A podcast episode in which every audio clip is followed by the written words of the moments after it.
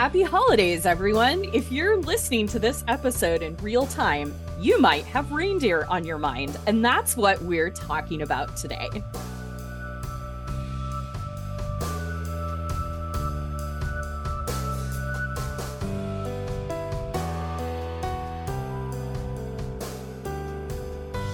Welcome to the Alaska Uncovered podcast with me, your host, Jennie Twing Flaming.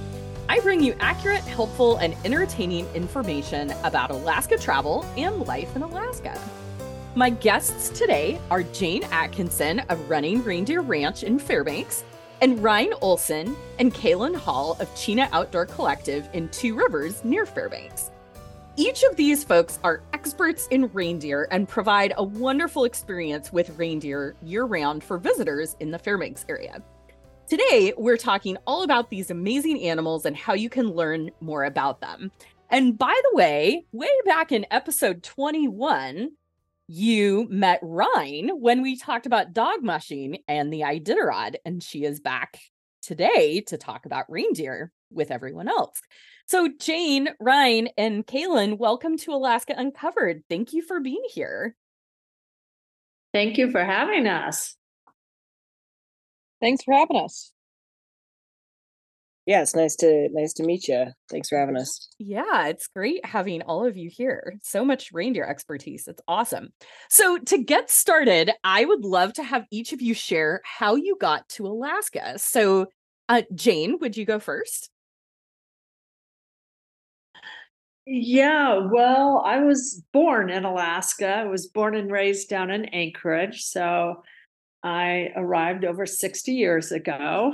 And, awesome. Um, moved up to Fairbanks in the um, early 80s, very early 80s, to attend the University of Alaska there. So I've been um, in most, well, in Alaska my whole life and uh, between Anchorage and Fairbanks the whole time. So, yeah.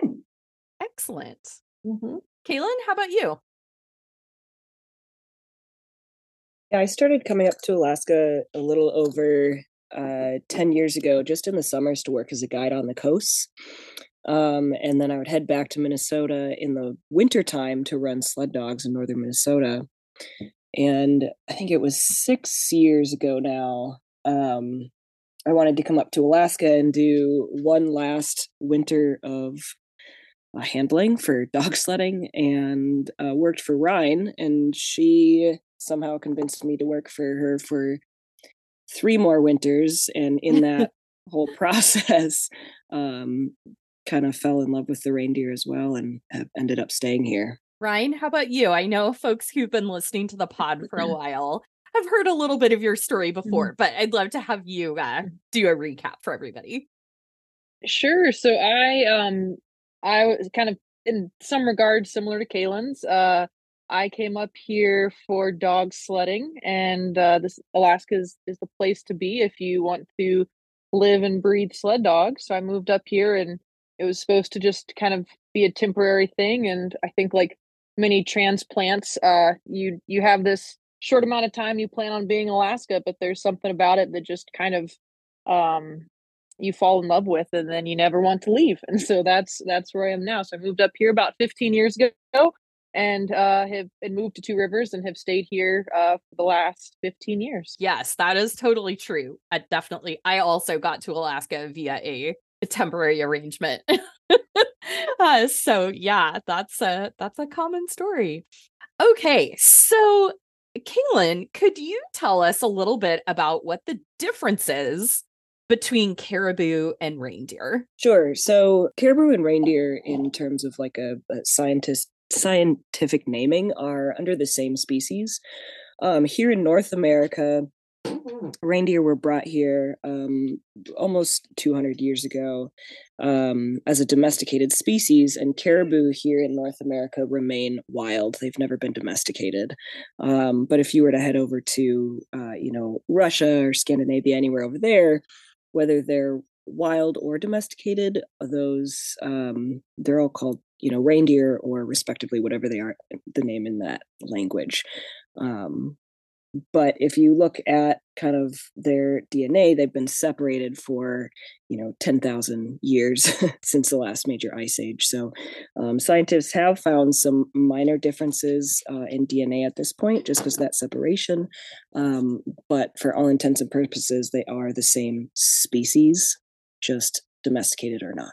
Jane, how did reindeer become part of Alaska's culture and environment? there was a concern by Sheldon Jackson who felt like um, our indigenous people needed a more secure food source. The um, Russians had really wiped out many of the marine mammals in Western Alaska, the fur traders did. And so, and the caribou herd in Western Alaska had shifted out of that area. And so they felt like bringing over um, reindeer from the Russian Far East would be uh, a way to supply a more secure food source.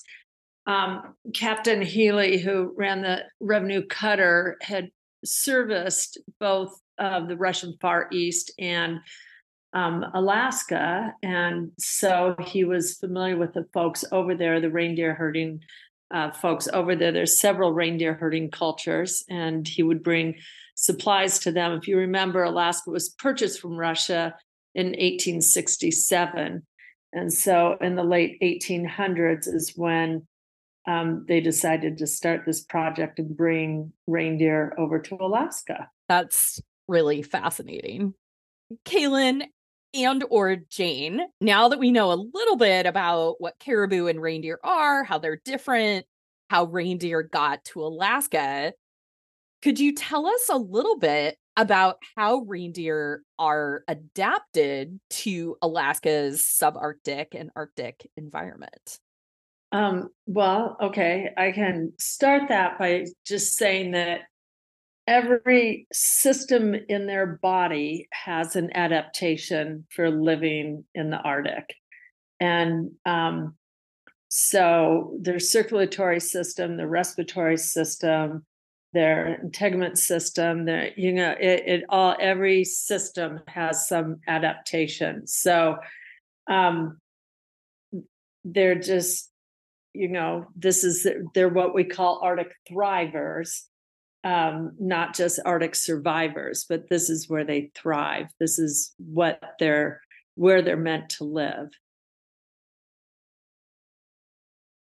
that is super fascinating. It makes me think one of my favorite places in Fairbanks is the muskox farm and you know muskox are like amazing also with these incredible arctic adaptations it's so it's so fascinating kalyn is there anything you want to add about that i mean jane summed it up pretty well, short of kind of getting into each individual adaptation yeah. for these animals. Yeah. Um, but I think one of the funniest things, and um, Jane or Ryne, you can pipe in here as well, is is how they actually shed their fur.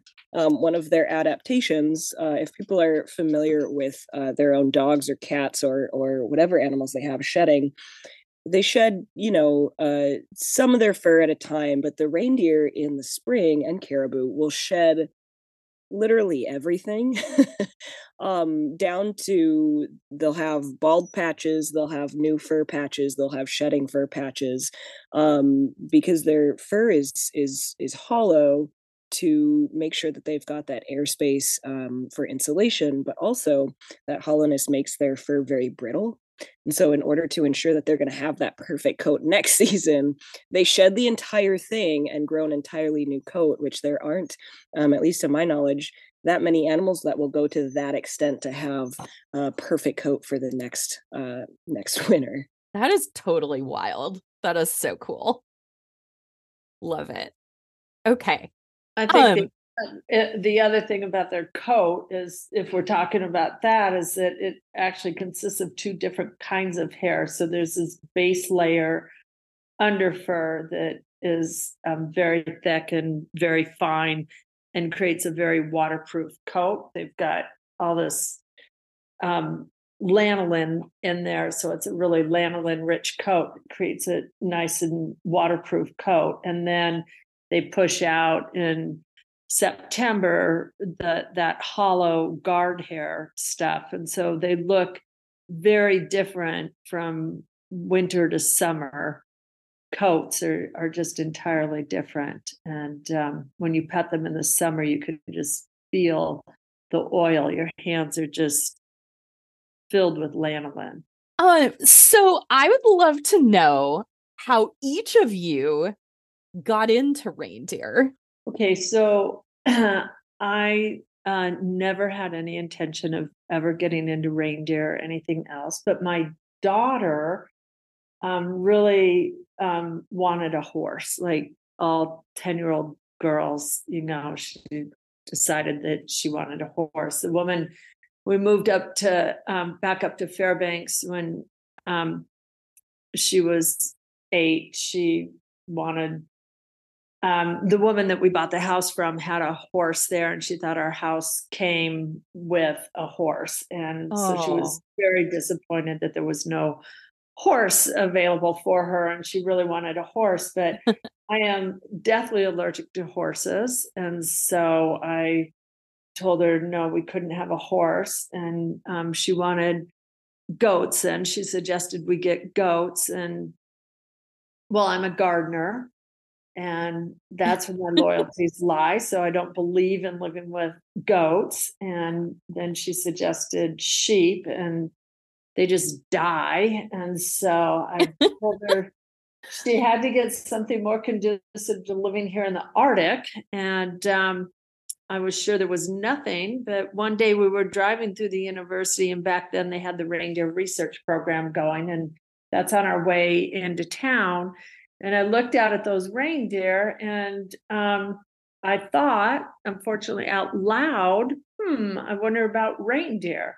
And she was sitting in the back seat and she was very excited and said, Yes, of course, reindeer, reindeer. So she proceeded to spend the next two years researching and fundraising to get reindeer. And Aww. so they came into my life serendipitously through her.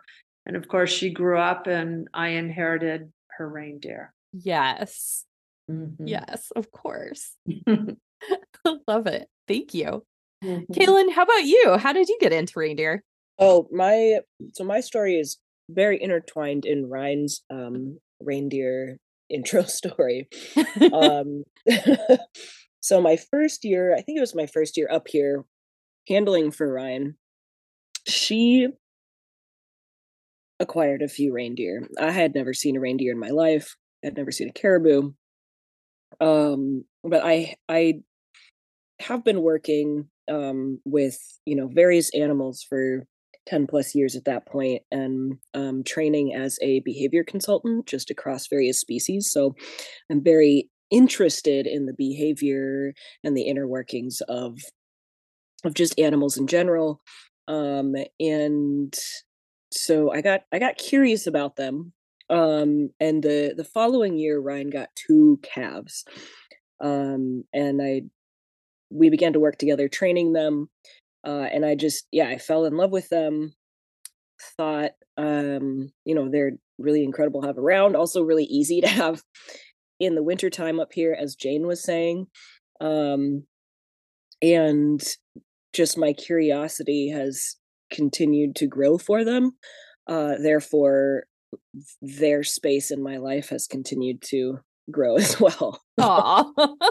Before we we go away from how how we kind of all got into it, I think it is also really fun to mention that so my the first reindeer that we um that we purchased were from a neighbor because there's a there's a neighbor who had a large reindeer farm and kind of similar to Jane saying how she drove by the research uh, facility there at UAF. I would drive down the road and hear these reindeer, and I was like, "Man, what what incredible animals just right there!" Who knew that they were, you know, you could essentially have them as livestock. Um, and so, w- but when we started out, our initial um, group of animals were very much livestock in the sense that they had not been handled uh, they were they were more of the feral variety, um, and so it was a pretty big learning curve for us to figure out uh, how how to handle them, how to interact with them. And so, uh, um, coincidentally, a reindeer who has helped us immensely. We, Kalyn mentioned the two calves, and we worked with those two calves. Um, and then when Kalyn bought into the herd, they did so by actually reaching out to Jane. And our lead cow currently is uh, um, a reindeer that we purchased from Jane. Aww. And since all of Jane's uh, reindeer have been raised around people from day one, it really makes a huge difference. Um, you know, dogs have been domesticated much longer than reindeer. So it's it, it just it's such a huge difference when you've handled them. They've been around people. Uh, they're you know if, if it's been like that from day one versus an animal, even if you get one from you know four months or five months of age, uh, there's there's really no comparison. So I feel like our herd took a really big positive turn towards being interactive and being able to uh, you know, train them and and have really incredible experiences with them when we added a reindeer from Jane's herd to our herd. So a, a little a little um tidbit there as far as how we got into it and then how at least for us we we had a we kind of turned a corner was a lot due to a reindeer named uh, Sapphire who we um acquired from Jane. Oh, I love mm-hmm. that. Mm-hmm. that is so mm-hmm. cool. So you so Kalyn and Ryne, you started with feral reindeer and then and then yes. got more uh more I mean, I know all rain they're all domesticated, but like more domesticated, sounds like. Yes. Yeah. Okay. Our our initial stock were, were more of just like really pretty lawn ornaments um that were not interested in interacting with us. Um they were they were kind of like just give us our food and leave us alone uh and yes. so it's we it yeah it was it was we definitely turned a corner when we have um now have a herd who we've been with or humans at least uh have been with since day one and you know now we walk into the pen and they come over and you know they're I wouldn't say they're like excited like a dog would be to see you, but they certainly are curious and they're coming over and they're, you know, bumping us with their noses and um, they're they're much more comfortable being around us and uh, it's yeah it's it's much more fun that way. Yeah it sounds like that is so cool. Okay so that is a good segue into before we take a break i would love to know a little more about reindeer's personalities so it sounds like it makes a big difference kind of how they've been raised and if they're used to people but um Kalyn or Jane, do you want to add anything just about their personalities or what they're like? Sure, and I think uh, any one of us can uh, attest to this, but it kind of across the board, whether they whether they are uh, feral, just meaning that they haven't been socialized to humans, um, or they have been heavily socialized, like absolutely, they have huge personalities, and I'm quite fond of calling them uh, drama queens. They have uh, some, yeah, pretty pretty big attitudes some days, uh, and then we have some awesome. that are absolutely chill and you know are just are just really laid back and um uh sapphire from jane who yeah thank you jane for uh solidifying us in our curiosity of reindeer for uh forever so she can jane's had a really big hand in getting us interested in this and um sapphire uh has a huge personality. She's she's uh our lead cow and so she she's kind of the the queen bee um of our group but um but yeah their personalities are all across the board just like humans just like dogs um it's really an individual um an individual uh, thing i i can also say that i mean definitely they all have um individual personalities and um, ultimately, though, what I would say is that it is a dream of every reindeer to be a boss reindeer. And it takes two things to be a boss reindeer. One is having a hard, other is having attitude. And um, Sapphire desperately wanted to be a boss reindeer, and um, but she couldn't be, and so there was all kinds of drama going on in the herd with her. And um, we nicknamed her Sasspire or Spitfire and what she really needed was a place to be where she could be the boss reindeer. So it was a good fit for for them um, out there at the chena outdoor collective that needed um, a, a reindeer that was well social and Hannibal, um, but also for Sapphire, who who needed a space to be able to be able to boss everyone else around, and so she was uh, great that way. But they they definitely have individual personalities for sure. That's so um, fun. Okay, we are going to take a short break. And when we come back, we're going to find out a little more about how visitors can interact with all of these reindeer that we've been talking about. So we'll be right back.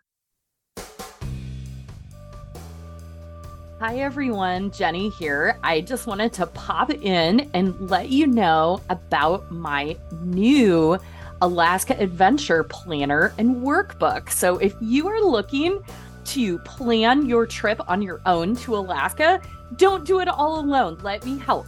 I have a great resource for you. You can use it online as a Google Sheet, or you can uh, download and print it. You can share it with your travel companions. You can it'll help you make all the decisions you need to make, book things in the correct order, make decisions and keep everything in one place. It's a fantastic resource, and the link to grab it is in the show notes. And we are back with Jane, Kalyn, and Ryne.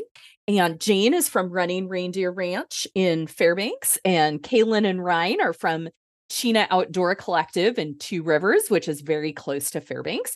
And they all have reindeer that you can interact with if you are visiting Fairbanks, which is a super cool and unique thing to do. So, Jane, let's start with you. Can you can you tell me a little bit about what visitors can do if they come to visit Running Reindeer Ranch? Yeah, so we do a, a few different things um, out at our place, uh, depending upon the season.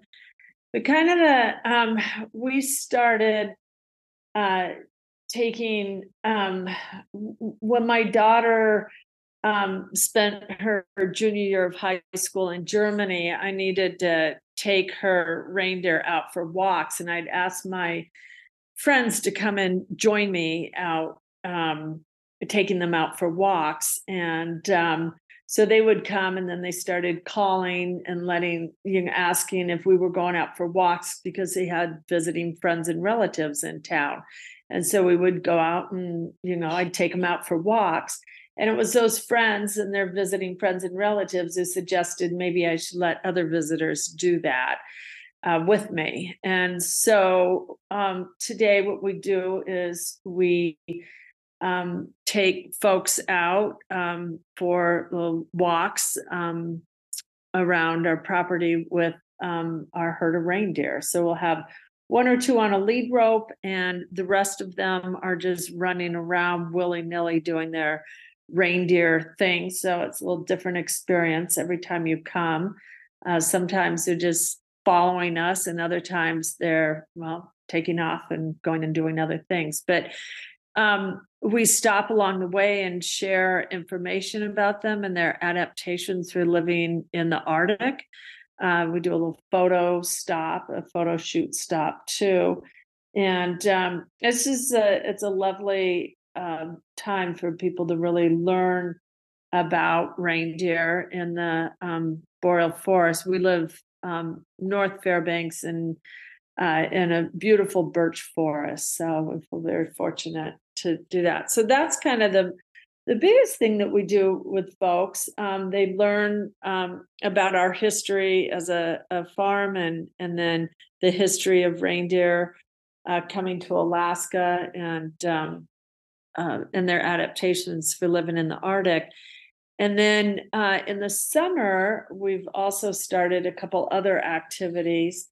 We um, started about four years ago, um, a few times a week, three times a week, doing a, a yoga with reindeer uh, series. And um, so we have yoga, um, certified yoga instructors, and uh, the reindeer were all together in a pen and uh, outside on the grass and uh, the reindeer just again doing their kind of reindeer things and we're doing yoga and it really the sounds and smells of nature and the reindeer and um, you know hearing them and being with them just really enhances the yoga experience so we try not to make that a gimmicky thing uh, but just another way to um, really experience yoga and the benefits that that can have and include reindeer with it and then um, a couple years ago, we also started a music with reindeer series. So we do home concerts uh, with reindeer. Um, again, in the pen that we do our yoga with, we have live music um, for an hour, and uh, people can come and bring their chairs and bring snacks and beverages and hang out and listen to incredible local musicians and um, and uh, interact with the reindeer during that time too. So that's um, kind of what we're doing out there at our place. That's pretty fun, and yeah, that's pretty fun and a very unique kind of Fairbanks experience. All of those things that you mentioned. Um, yeah, I did mention that the the yoga and the um, music is during what we call our season of peace and love. If you remember earlier, I had mentioned something um, that it takes two things to be a boss reindeer. One is hard, pokey antlers, and the other is attitude. And when those antlers fall off in the spring, their attitude plummets too. And mm. so nobody is the boss during the summer months. So we um, offer that just in the summer months. And by mid August, when their antlers start hardening up, their attitudes start changing. And um, so we have to stop our um, music and our yoga series then. Yes, that makes sense because it would be a little less calming and peaceful if there were right right then, it, then all the drama starts again yeah. so yeah we're trying to avoid the drama so. Yes that sounds important. Uh-huh. all right um so ryne and kalyn how about you? What can people do at a Chena outdoor collective with reindeer? So we um our our main tour option that a lot of people select with the reindeer is a, uh, 45 minute long interactive reindeer where, uh, reindeer tour where the first 10 to 15 minutes is um, educational and we're inside we've got this big yurt um, and we have kind of a, a, little classroom in the back that's set up and it has uh, a lot of, of you know hands-on things for for people to help get a better idea about reindeer and caribou, um, how reindeer came to Alaska, the history, um, just things like that. And then we we head out to the reindeer pen, um, and we put the reindeer on some lead ropes, and we take them for a walk through the woods. Um, and and so it's our tour is a little bit different from Jane's because we actually we get calls a fair bit of about with folks saying, you know, hey, we've we've seen these reindeer tours, um, and which you know like how are they different? How are they similar? And i think that's one thing that's really cool about our tours is that i i honestly tell people like if you love reindeer you should do both because they're they're both very unique. You know jane's um all of her reindeer are loose and people can see them running around um in in the like aspen birch forest behind her house uh and it's a it's a larger group setting um, our tours they're they're smaller, they're a little bit uh, shorter, but it's much more personable because it's just a private group. So if there's two people who are traveling together, we give a private tour to those two people. Um, and Jane will have oftentimes a, a, much larger herd versus we we have typically three reindeer that go on each tour. Um, and so those people get to know those three reindeer really well. Uh, so they're just kind of different styles of tours. Um, and so when yeah when people call if they if they want to see and uh, interact with arctic animals i'm always like do do them all. They're yeah. each one you're going to get some different experience. Um and then we're the last couple summers we've kind of been slowly um trying out hiking and backpacking with reindeer. And so uh, the last two summers we have offered the hikes where um, we've trained our reindeer to carry backpacks and we go into the Chena State Recreation Area. Um, and the last couple summers, it's just been day trips where they uh they carry some some snacks like cheese and crackers and uh you know local smoked salmon things like that uh, and we go and have a little picnic and hang out with the reindeer and hike back out uh but recently we have been testing out backpacking like multi-day backpacking trips with the reindeer and um, training them to do that and they've been doing exceptionally well so we're really excited next summer we're going to start uh, start doing a couple trips um, two night three day backpacking trips for the with the reindeer where they can carry some of the gear and uh, and help us walk through the the Chena State State Rec area um, and then of course browse on all of their natural forage and uh, just kind of make that whole hiking in Alaska experience even more magical. So that's that'll be something new that we're doing this year that we're super excited about. That is so fun. Mm-hmm. Reindeer packing. Ah, love it. cool. Okay. One thing that I was thinking about while you were talking, Jane, about the seasonality of it. Do do any of you have a time of year when you do not offer reindeer experiences at all? I know that you offer summer and winter, but are there like transition periods where that's not available at all, or is it available all year round? Sure. So we are open year round.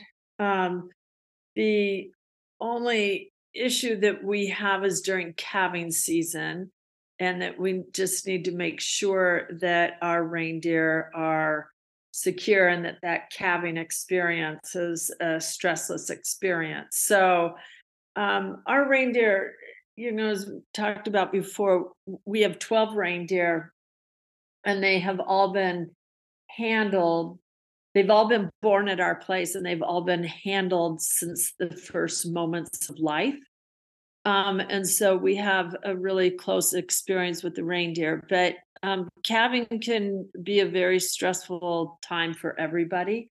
And so if we may have to cancel a tour, a few years ago, we had um, a school group out um, doing a, an experience and I looked over and saw hooves coming out of um, one of my pregnant females. Oh wow. baby hooves. Yeah. And it was, it was like, like live uh, reindeer birth we, right we, here on the field trip. Yeah, well, and you know, it was a homeschool group, so of course they all want to stay. I tried to get them out before anybody noticed, and then some kids said, look at that and they all look and notice this whole experience and so yeah they all wanted to stay and and i did you know i said well you can stay um, you have to be over there. You have to be very quiet silent during this time. And um and at any point if i ask you to leave you need to leave immediately. And indeed there was meconium in the sack with that calf and i did ask them also they they got to the point um, of the birth and then i immediately had them leave because i needed to figure out what to do that meconium yeah. can be a, a, sign of stress and um, and then i needed to jump in there and make sure that everything was okay. And, and they did they left but um, and that calf was all uh, great and everything worked out but it, it, was quite quite an experience. So for me that's the only time and when people make um, reservations during that time I, I do give them that caveat that if something comes up um, we may need to cancel at the last minute but other than that we are open year round and what time of when do the reindeer have their calves yeah, so they calve in the spring, and all of our reindeer have been born between April 18th and May 5th. Okay. Um, and um, this year, uh, with breeding, we are it, it, could be earlier than that, but um, yeah. Okay. Um, Kalyn, what about uh Chena Outdoor Collective? Are there any times of year that you don't do uh, reindeer tours? Yeah, so um the winter spring tourism season kind of starts slowing down uh, beginning of April. Um, Mhm. A lot of the tourism in Fairbanks, especially the really heavy tourism season, uh, is around sled dog season. So when Yeah. the snow starts disappearing, um, kind of the the heavy tourism kind of does too, um, and snow kind of starts disappearing. Eh, first week or two of April. Um, and since we transport our reindeer um, every day up to the location where we do our tours, we do stop about mid-April, and the reindeer have uh, from mid-April to the beginning of June off. And one that is also a time for Ryne and I to be able to go back and see our respective families, travel if we need to, um, uh, and kind of take care of stuff around the home. Uh, but also, at least Ryne's property historically uh, has been incredibly difficult to get to during mud season. Mm, Um, yeah. So getting the trailer in and out of there during mud season, which is May, uh, we're like, you know what? We don't need to do tours this Yeah. time of year. So That's smart. um, yeah. so I'll- it just kind of I'll with elaborate.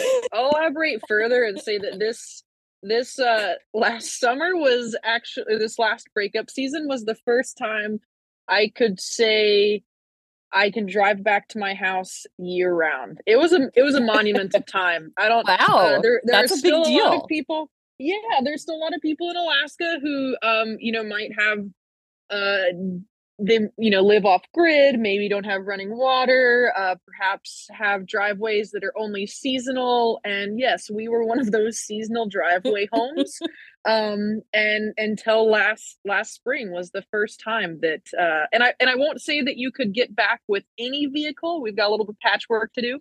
Uh but yes it's um it is it's it's a big deal to now have gravel. I say gravel is gold. We're getting way off topic here but uh this is Hey, yeah. you know, i I a big- think that- part of our lives.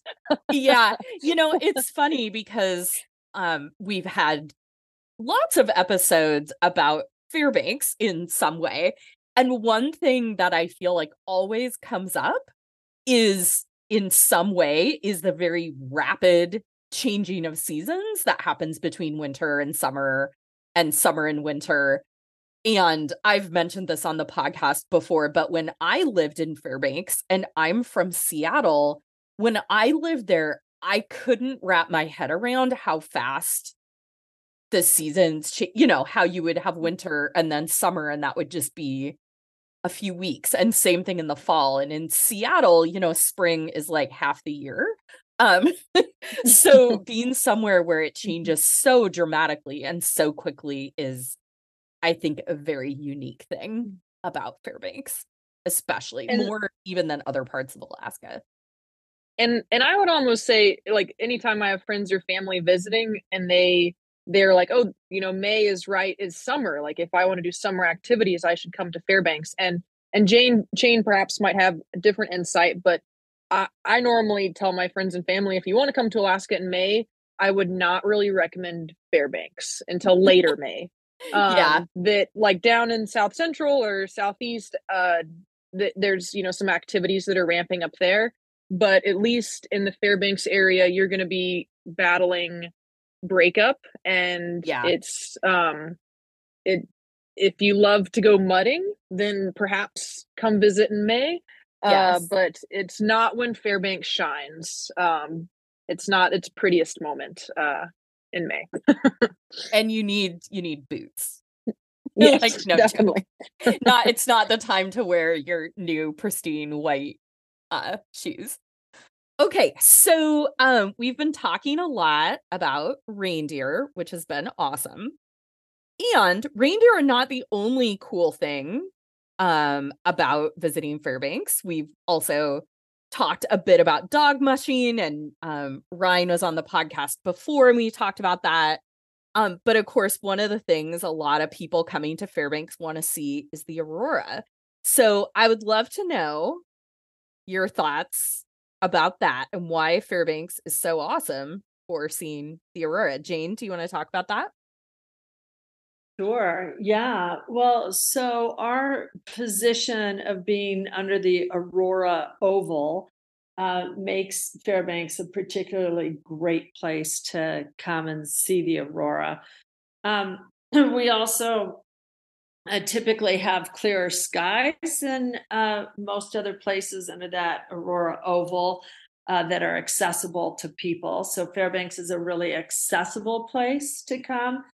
Um, you know, international flights from all over the place, and it's great. But I think the thing that people need to think about when they're going somewhere to see the aurora is all the other things to do when you're not watching the aurora because you may spend a couple hours looking for the aurora in the middle of the night but um, or if it's cloudy you're not even going to spend any time watching the aurora so um, fairbanks is really in a unique position to offer incredible uh, winter activities um, offered by all local small businesses. You're not, um, it's not like a cruise ship kind of experience where you're getting shoved into this or that activity. All, all the operators in Fairbanks, whether you go um, uh, to visit reindeer or you go ice fishing or you go snow machining or you go dog mushing or you go um, cross country skiing or you go uh, snowshoeing or sledding or ice skating or any of the other so many things to do fat tire biking. I, I mean there's so many things to do in fairbanks and it just makes it a really great vacation destination spot. So I feel fortunate to live there for that reason too. Yeah, that's that is totally true. Um, I totally agree with that. Kalyn, I know you've been an Aurora tour guide. Uh, do you want to add anything else about that? Um I I guess I uh yeah, I think Jane kind of covered, you know, that the the thing about the aurora is that you can't you can kind of forecast it, but just like the weather, it can change really really quickly. Um so just having a plan of something to do um regardless of if you're seeing or, or not because you're still going to have your daytime uh, and when you're up here you might as well just get the full experience of what alaska is in the wintertime um, obviously, you're not going to see the aurora in the summer, um, but yeah, kind of seeing seeing those night skies and then getting out and experiencing dog sledding, reindeer, and the great Thai and Indian food in Fairbanks. yeah, totally agree with that. I, it, Fairbanks really is a magical place in the winter. It's also really cool in the summer, but I I have to say that I have kind of a soft spot for it in the fall and winter like the now that I don't live there, the months that I really miss it are March and September. Um yeah, I mean it's gorgeous. It is very gorgeous in the summer. Um yeah. and it would be we just we don't have nearly as much tourism in the summertime. Um but there are some amazing hiking trails. Um really just beautiful um I mean we can get up uh, Fairbanks is kind of the hub where you can get up into the Brooks Range or even just the Whites, which are the mountain range uh, very close to here. There's a lot of really incredible um, just landscapes that you can see just an hour or two from Fairbanks. So the summertime, I mean, get up here, you're, you're going to see the sun all the time, which means you're going to have energy to do all of the things in the summer. yeah, the midnight hiking and whatever. like, I don't know what time it is, but I'm ready to do a thing. Yeah. I think also in the Fairbanks area, tourism in the summertime is you have far fewer crowds than you do. The Kenai is packed.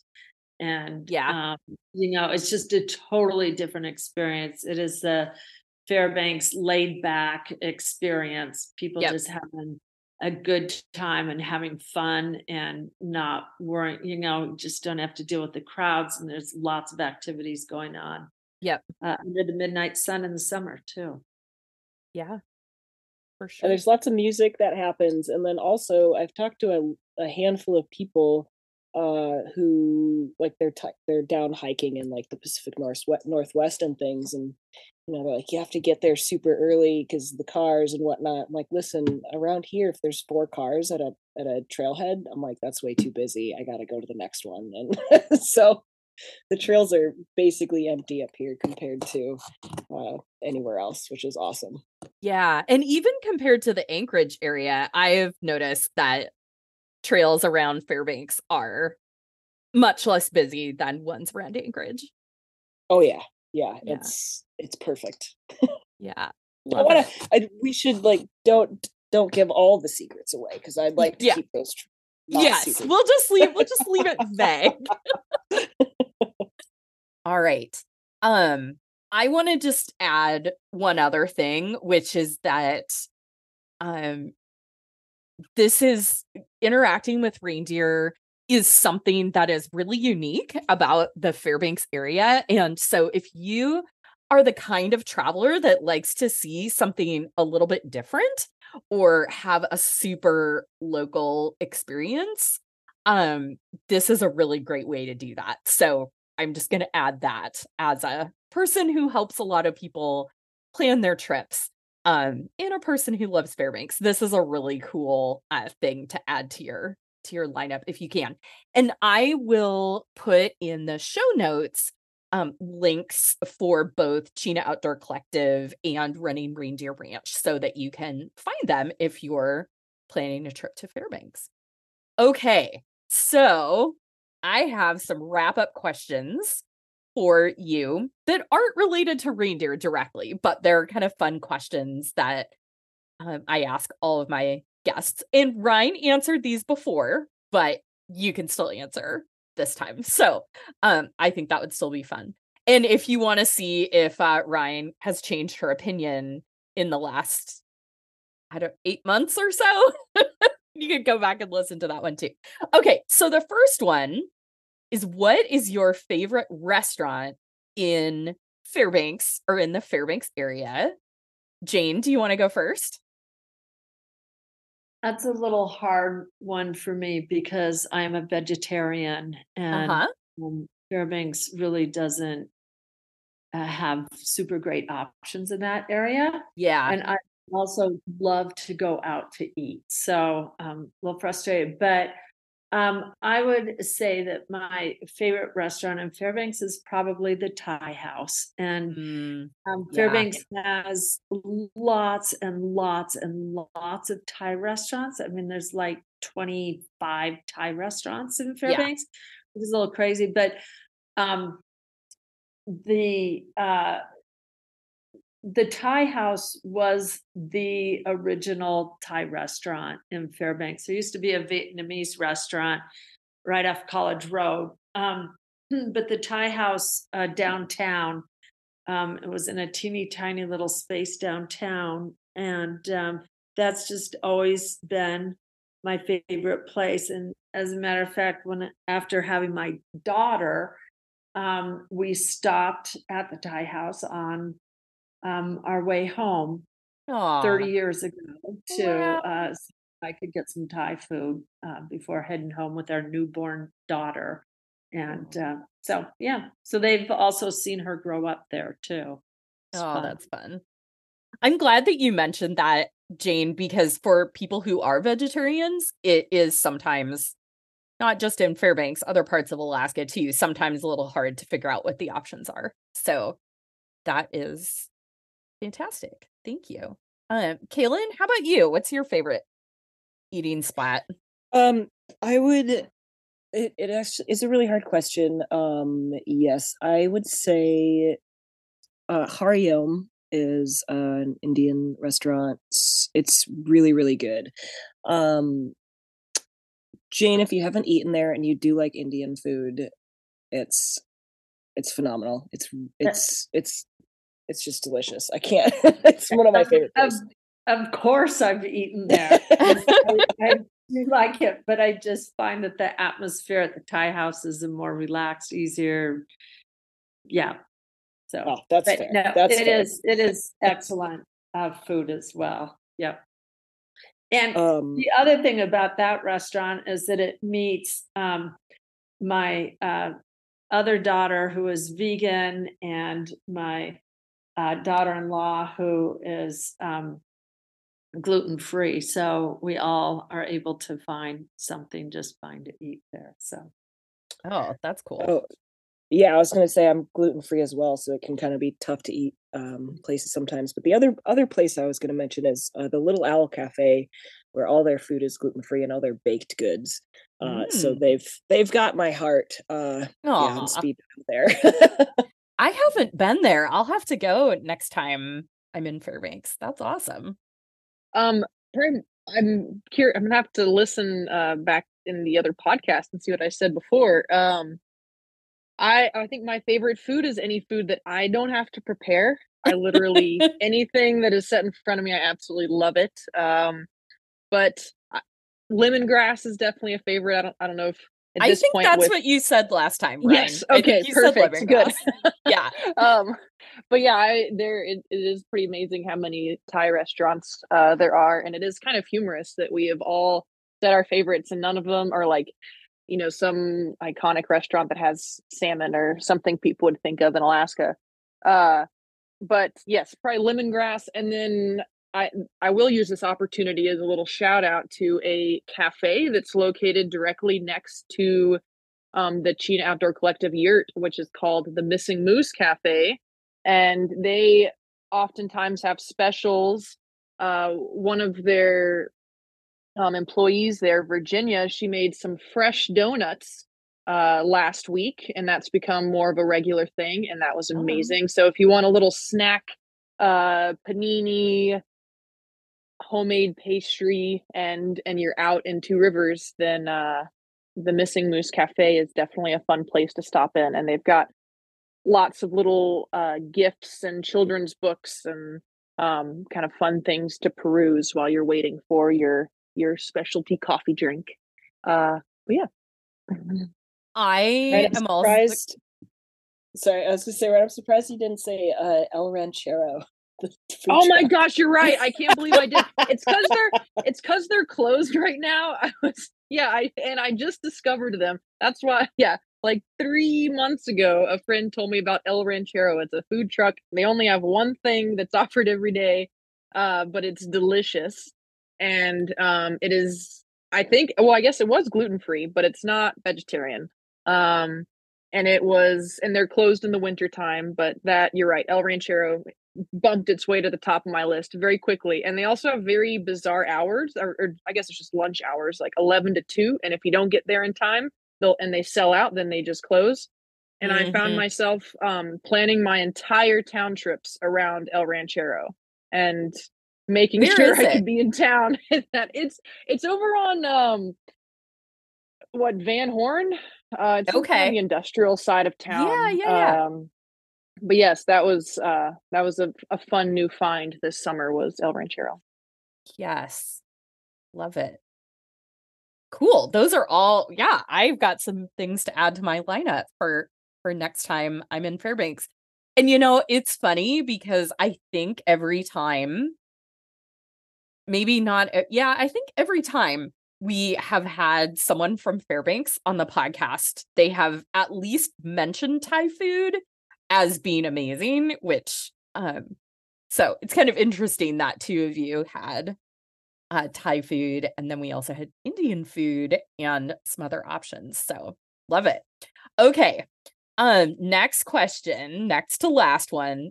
Um Kalyn, what is your favorite month in the Fairbanks area? That's an incredibly difficult question. I know it is. It's kind of unfair. Um can I say my least favorite month? Sure. Is, That'll be fun. Is May. It's May. Okay.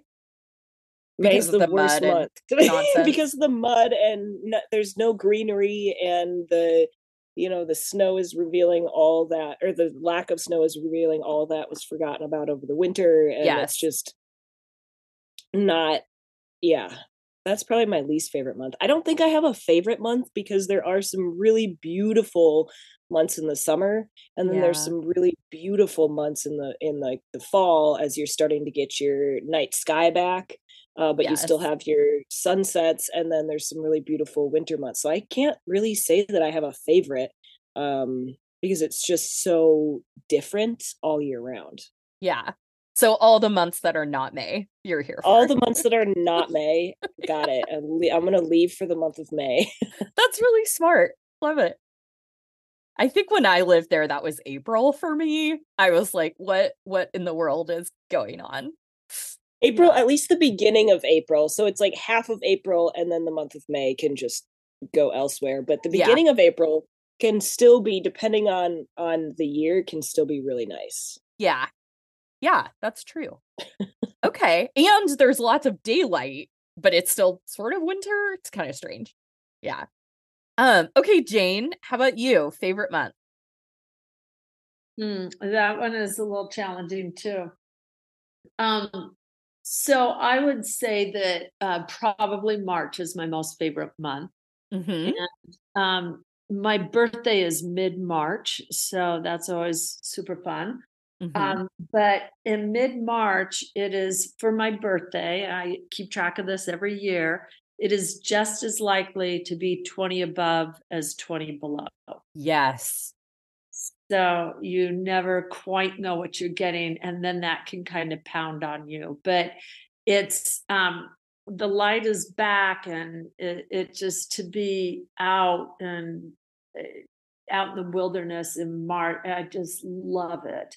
Yeah. Um, and I would I would say middle of April to middle of May are not my favorite times, but I really love the last part of May. Mm, And I I am a gardener, and mhm. so when I start seeing all my perennials pop back up and see the um, buds on the trees uh, swelling and uh, think about the plans for my garden and my um, I overwinter a tremendous amount of um, perennials inside my house, uh, geraniums and fuchsias and begonias Cool. and all of those sorts of things. So those all start popping out again and just flowering and they're just waiting to get outside. And um I I do really love the second half of May and um green up is usually you know around May 20th or so. And um you can anticipate that by when the sap runs in the spring. So there's all this anticipation and everybody Mhm, mhm. uh, is- I love that kind of rebirth time and uh and then uh calving too is just um really incredible. So Oh, that's love that. How about you, Ryne? Well, I'm really glad that Jane gave May some love because I'm gonna agree with Kalyn and uh but there are some there are some nice moments about May, but the nice moments for me don't outweigh the all the other months. Uh yeah, so there any month you can pick something just incredible. That's that's the cool thing about Fairbanks is that Yeah. it does have these huge huge uh transitions and swings and um it's a pretty amazing place And I will take back a little bit and agree with with Jane on that last week, just that last like week of May when the when the the plants start coming out with the my favorite is the little spotted or the calypso orchids that are um, Ooh, starting yeah. to pop up around that time. And so, okay, Jane, you're right. That last kind of few days of May can stay, but m- mid-April to the rest of May can just go somewhere else. Yeah. Yeah. but that that green up day, that green up hour, you know, we all get alerts that say, "Oh, it happened. That was it. One hour, and the leaves have Yeah. popped out." And over the course of the next few days, and it's just magical. It's so exciting when that It really is. Yeah. So. Okay, last question for everybody, and this is probably the hardest one. Um, what is your favorite thing to do? Let's say you're not working. It's a day off. I know it matters if it's winter or summer. You can choose whichever one you want. What would you choose to be doing? Ryne, you go first. I would be trying to uh, do some sort of adventure with animals, whether it's, um, you know, going for a, a dog sled run somewhere that I don't normally go, or uh, loading up the reindeer and taking them on a hike somewhere. Uh, but that's that's definitely my happy place is spending time with the animals, um, working with them, and yeah, regardless of the time of the year, I'm a, a good day is one that I'm doing something with either dogs or reindeer. Love it. How about you, Jane?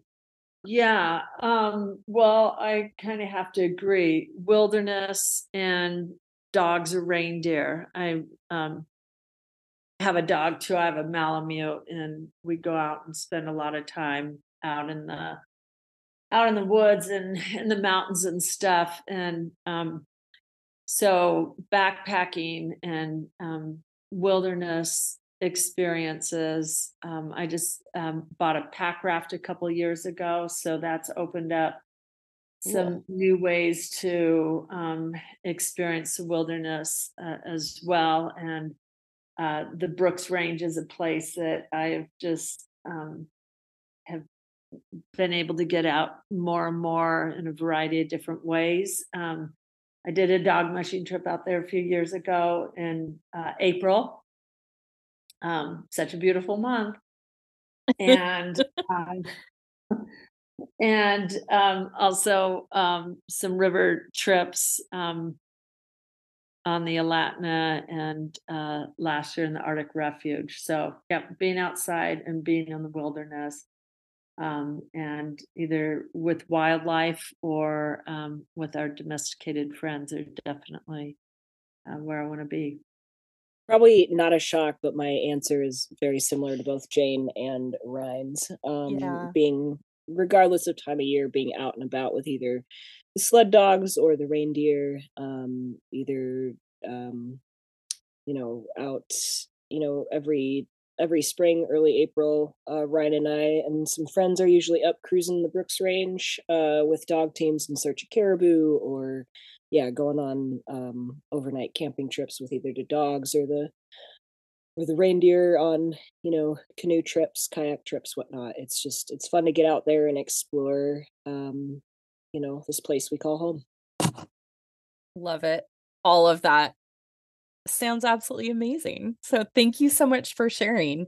And thanks to all of you um, for joining me today. It was really fun having you here and talking all about reindeer. And once again, for those of you listening, I'm going to put information about how to get in touch with these folks um, about reindeer experiences in Fairbanks in the show notes. So, Kalyn, Ryne, and Jane, thank you so much. Thank you for having me. Yeah, thanks so much for organizing this. Thank you. Yeah. It was good chatting. Yeah, it was great having all of you. And thanks to all of you listening for joining us for this episode of Alaska Uncovered. Happy holidays to you if you're listening to this in real time. And we'll see you next week. Bye for now.